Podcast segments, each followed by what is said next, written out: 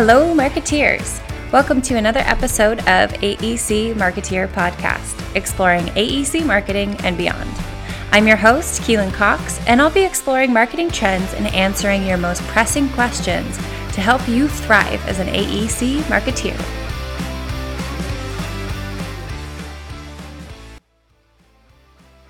All right, marketeers, thank you so much for joining me. Today I have on Rochelle Ray. She founded RMR Consulting after recognizing a need for flexible proposal management to address the ebb and flow of marketing needs across the industry. Having battled burnout at various stages of her career, Rochelle has become a passionate advocate for proposal education and increasing process efficiency for marketers. She works with individuals and teams to identify opportunities to improve their marketing efforts, increase communication, and ensure pursuits are given adequate resources to prevent staff burnout. Welcome, Rochelle. Thank you, Keelan. So, before we get started on preventing burnout, I'm curious how you got started in this industry. What's your story? Right. So I kind of fell into marketing and proposals in AEC. I started college and got a job as an office intern with a local architecture company. And they kind of just gave me odd jobs like, hey, organize the files for our most disorganized principal. And when I failed at that, they were like, well, you're an English major. So why don't you edit proposals for us? And it turns out I was actually pretty good at that. So I started doing more and more in the proposal space. I started doing full proposal coordination, and then we had some staff turnover, and I was eventually doing marketing support for the whole firm. And then went on to grad school in Austin, had this amazing opportunity to work for a much larger AE with tons of marketing resources that I could never have imagined before. But that's the first place I actually started to feel burnout and started to look mm. at the proposal process and how variable it is and how difficult it is to staff proposals, really, because you just never right. know when they're going to flood and when they're going to be gone, you know?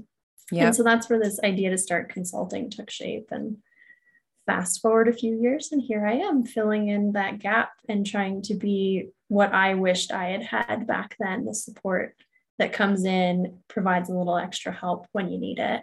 Right. Perfect. Well, burnout is a really hot topic right now, especially following 2020 and now you know working our way into 2022. So what do you see as some main causes of burnout? Yes. So I think unrealistic expectations that we place on ourselves and are placed on us by others are one of the most significant causes of burnout. And as I've been consulting, I've kind of found that the role of marketing isn't always clear within an organization. The level of understanding of what the function of a marketer actually is varies, right? Right. So some internal stakeholders, like our project managers and leadership, that are more involved in proposals tend to have a slightly better understanding of what we do and the burdens that we take on ourselves. But then there are plenty of technical staff that kind of just think projects magically appear. Sure. Right. They just don't understand. Someone just says, Hey, you're on 10, 20, 42nd Street now, go for it. And they're like, Right. Oh, I've been given a project. And they have no idea that marketing just spent like months working right. on the proposal package for that and the interview for it. And it just, so they just think it's magic. And the reason it seems magic is because we work really hard to make it seem that way. Sure. Because, you know, we try to be really organized and we try to be really efficient and we try to understand that technical staff are working on billable projects, right? Yeah. And so we try to protect that and only ask of them what we absolutely need but when other technical staff don't see those steps and don't see us specifically working with our subject matter experts to get content, they think we write it, right? Marketing just does it.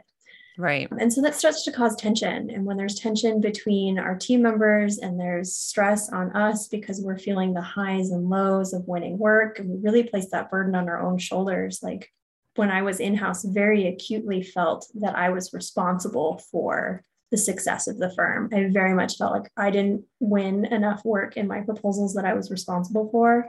Mm-hmm. I was directly responsible for layoffs or us closing our doors or whatever was going to happen. And that's not something an individual should feel responsible for. Sure. Yeah. And I think a lot of marketers are that way. We're very type A, we're very proud of the work we do. And so that stress compounded with tension between our team members just leads to burnout. And often you're screaming into the void trying to ask for help, but because other departments don't really understand. And there's this weird phenomenon where marketing is sometimes just seen as like a step above admin and it's actually not that important. We don't get the help we need. And it just that leads to burnout because you feel helpless and you feel stuck and like there's no way out. Right. And especially like you mentioned, things being exacerbated by 2020. I know that when you lose a project in 2020, you're thinking, are my colleagues going to have jobs? Like, am I going to have a job? So it's, exactly. I do think there was even an extra pressure that we're sort of still working our way through. We're in this pandemic. 2020 was obviously a very heavy year. And, you know, there, there's some knock on effects of that. So, absolutely agree. So, what are a few tactics that you've seen to work effectively to prevent burnout? So, two things I think are really important for preventing burnout. And the first one is to combat that miscommunication is to provide education within the company. Right. So making sure that everyone really knows the function of marketing, what they can do, what they need help with, and why it's important to help them when they ask. So that really needs to come from leadership. Leadership needs to make sure that technical staff have both the time between their billable projects and marketing to assist with providing whatever marketing needs. And then marketing also needs to understand, you know, the boundaries that there are with technical staff because they are unbillable projects. So we need to make right. sure we're making things as easy as possible for them and only asking what we need of them. Yeah. And then often it's difficult to get leadership on board. And sometimes that's because leadership is just so far removed from proposals. It's not mm-hmm. that they mm-hmm. don't care, and they, they probably do understand how important those are to keeping their business going. They might have even started the business 20 or 30 years ago and were writing all the proposals themselves and just don't realize how things have changed in that time. Sure. And so providing education to them as well and tracking data and using that data to show, hey, our team put together X amount of proposals last year, we put together X amount this year. These are what our win rates were, these are the hours that we spent, and using actual hard data to say, like a single human being cannot be responsible for this amount of work. And you can see as we increased that the quality declined or we didn't win as many projects because we didn't have the resources to provide the quality needed to win sure. those projects. And like using hard data and attaching things to dollar signs works really well when you're sure. talking to leadership. And mm. keeping it simple too, like only show them what they need to know. Right. don't walk through your whole process with them like, oh, it takes me this many hours just to do, you know, resumes and project sheets. Just say like, takes me this many hours to do a proposal you put 12 proposals on my plate it is not humanly possible right. to do that. Yep. keep it simple. And then the second thing is like i said we are very responsible. We put this responsibility for success on our own shoulders. And so we need to let go of that and try not to internalize the wins and losses as much and let go of that guilt and set boundaries because yeah Another thing I see marketers do constantly is just bend over backwards. And I don't know where this started or why, but we'll be like, all right, our technical staff is on billable projects. If they get me edits by the end of the day, I'll just work the night and I'll get us back on track because we have to get it done. Right. And proposal staff, we just, we won't drop the ball. Like it's, we just can't. Mm-hmm. And so we take it across the finish line, even if that means working all night, working weekends, giving up family time, giving up whatever it is, sacrificing personal health just to get it done. And so we also, to prevent burnout, need to be responsible for ourselves and start setting boundaries and being firm and saying, All right, I gave you a week to do this. It's now been two weeks and we can't get this thing done. Like you have to set that boundary and you have to be empowered to set that boundary as well. Again, that's getting leadership on board with letting you pull the plug if you don't think you're going to have the quality proposal that you need to turn in. Sure. And then I know I said two things, but this one really, really rankles me. And so I just wanted to point it out for maybe some organization leader is listening and can change this, at least in one organization. But marketers are often salaried. And so they're not billing time to specific projects, which mm-hmm. makes them really easy to bulldozer. Like it's really easy for an organization to take advantage of your time when you're salaried. Right. And I've also seen organizations stop tracking at the 40 hours. So, like, even if their marketers spend 60 to 70 hours a week on proposals, their systems stop counting hours after 40 and so it really skews their data and makes it look like, well, they're getting everything done in a week. So why on earth would we need to hire? And that's, but it's something to do with being tied to the fact that they're salaried. And so we just need to abolish that whole yeah. marketers being salaried thing. Yeah. One of my mentors, just when I first started out in this career, said, never take a marketing job that's salaried. Always take an hourly marketing job. This is the best advice I ever got. That is amazing advice. I wish somebody had told me that early on because I learned the hard way. Yeah. so then okay. if you're known as more of a submissive yes person or even just a yes person, you don't necessarily have to be submissive. How do you go about setting these boundaries? Because they're tough boundaries to set. They are incredibly tough. And I think my first question would be actually to ask whoever thinks that they're the submissive yes person or just the yes person who is telling them that. Mm. Because often we are painting ourselves as the yes person and we are saying things like, like I just talked to a marketer today and she said something about, you know, I hope that you do better with working with the team and setting boundaries because I didn't do it very well. And I'm like, well, but maybe you did actually. Right. And you just think that you didn't because they took advantage of or bullied you into. I don't think that was her situation necessarily, but I think the first thing is to change that thinking, right? Right. Like you are not just a yes person. Maybe you have been, but you don't have to be. Sure. And I think that's just a way of us fear trapping ourselves. Like, mm-hmm. well, I've always said yes. So if I suddenly start saying no, what's going to happen? Like, you're afraid you'll lose your job. You're afraid you'll lose face with the technical staff that you've built relationships with. Mm-hmm. And you don't know until you try. So if you are that yes person, and I am guilty of this as well, you just you have to get over that fear. You have to acknowledge that you are afraid and say, okay, what's the worst that can happen? And then prepare for it. You know, if you put down a boundary and you get backlash, then maybe you have to go back to some of the other steps we were talking about, like education or data tracking, and say, you know, when you have me pull an all nighter to put together your technical approach or edit it, the quality isn't as good. And I can prove it because the last three times you've had me do that, we've lost all of those jobs. Right. So back up your your boundaries. You're putting them in for a reason. So keep those reasons in mind and communicate those not as much from a personal standpoint, because I think that's where we start to feel like we're whiny and yeah. we're told that we're whiny. I've definitely been told that I'm a whiny complainer before. What? because I was framing it as, I mean, it wasn't those exact words, but it was very much like a, hey you're complaining a lot and it's not cool and it was because i was trying i was trying to explain like where i was at and how sure. crazy my life was and they were just overloading and adding all of these responsibilities to me and i just couldn't take anymore and instead of taking the approach of like okay you have me assigned to x amount of projects and they take up x amount of hours there's no way i can get these done in a normal week mm-hmm. like i was knew I was very green. This is very, very early in my career, like way back in the olden days.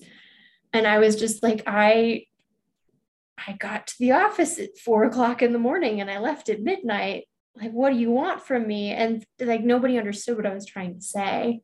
Right. So really right. take it back to that data and the reason why you need that boundary and tie it back to the success or failure of a job or a project or a proposal and you'll it'll be a lot easier to set those boundaries and not seem like the whiny squeaky wheel or whatever sure. and more yeah. i think you'll have more respect as well by setting those boundaries because it's good for the whole team yeah you know?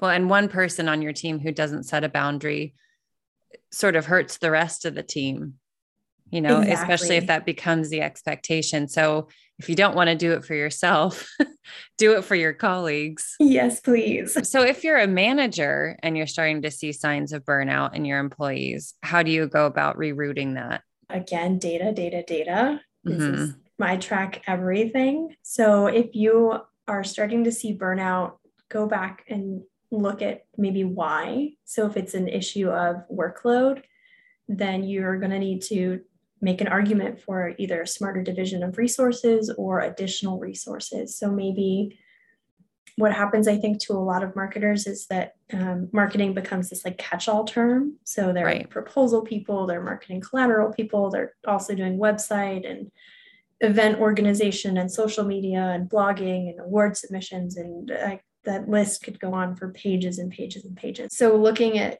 those responsibilities and saying, okay, actually, we're going to take website, social media, and events off of your plate.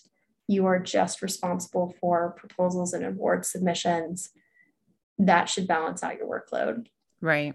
And then maybe you need to create an additional role specifically for the digital assets or event planning or whatever it is, but you need to be able to go to leadership and say exactly why. And that comes back down to knowing how many hours it takes, the effort it takes, the how much it's interfering with other things because a lot of times you know leadership is like oh well everybody does social media like you millennials right right millennials yeah. just yep. know how to do this stuff and as mm-hmm. a terrible millennial i don't i don't play with the tiktok i don't i don't i don't know what any of that is right so as, as someone assuming like i just know how to do that and can just like do it on my free time in addition mm. to my proposal responsibilities and stuff like that yeah. that's a cue for education. Like somebody needs to know that hey that's actually an entire job and here's why. Right.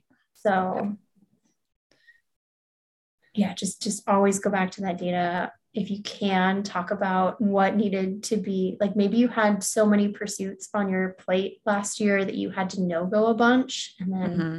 maybe they were ones that you would have had a better chance at or maybe the quality of work of your projects or your proposals was affected by not having ample resources to go after things.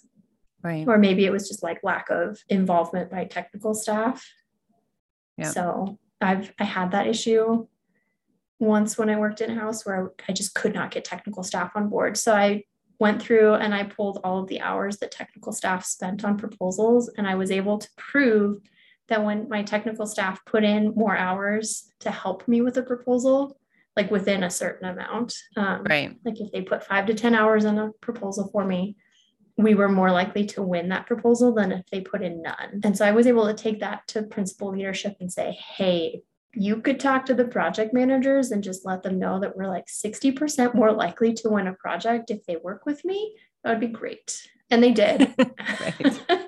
because you know there's hard data. If you're 60% more likely to win a proposal because your project manager like actually helped you leadership right. is going to say yes go do that.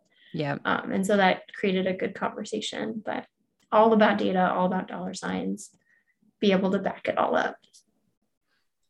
So i think that's good information for when you're in the conversation but how do you approach these tough conversations Right. Again, I think that comes back down to acknowledging that these are scary conversations to have, um, but mm-hmm. they don't mm-hmm. need to be.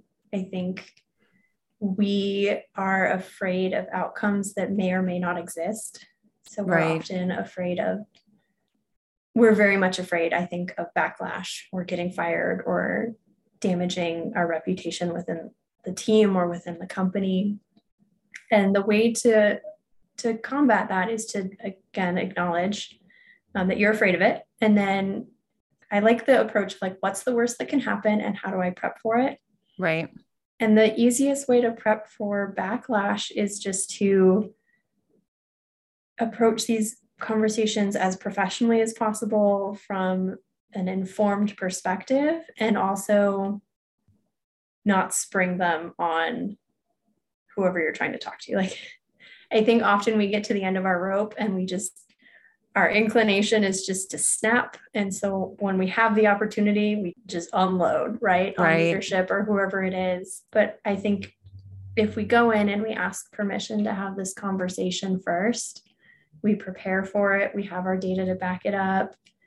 We can talk about if if a big issue did happen and that's usually when these conversations start right? Like some someone dropped the ball something exploded something terrible happened. Take that opportunity to not like harp on it or go over like take responsibility for it and then use that opportunity to say well here's how we could have fixed it or prevented it and here's how we can do that moving forward. And it's going to be important because it will happen again if we don't prevent burnout if we don't stop stressing and overworking our marketing staff. Right.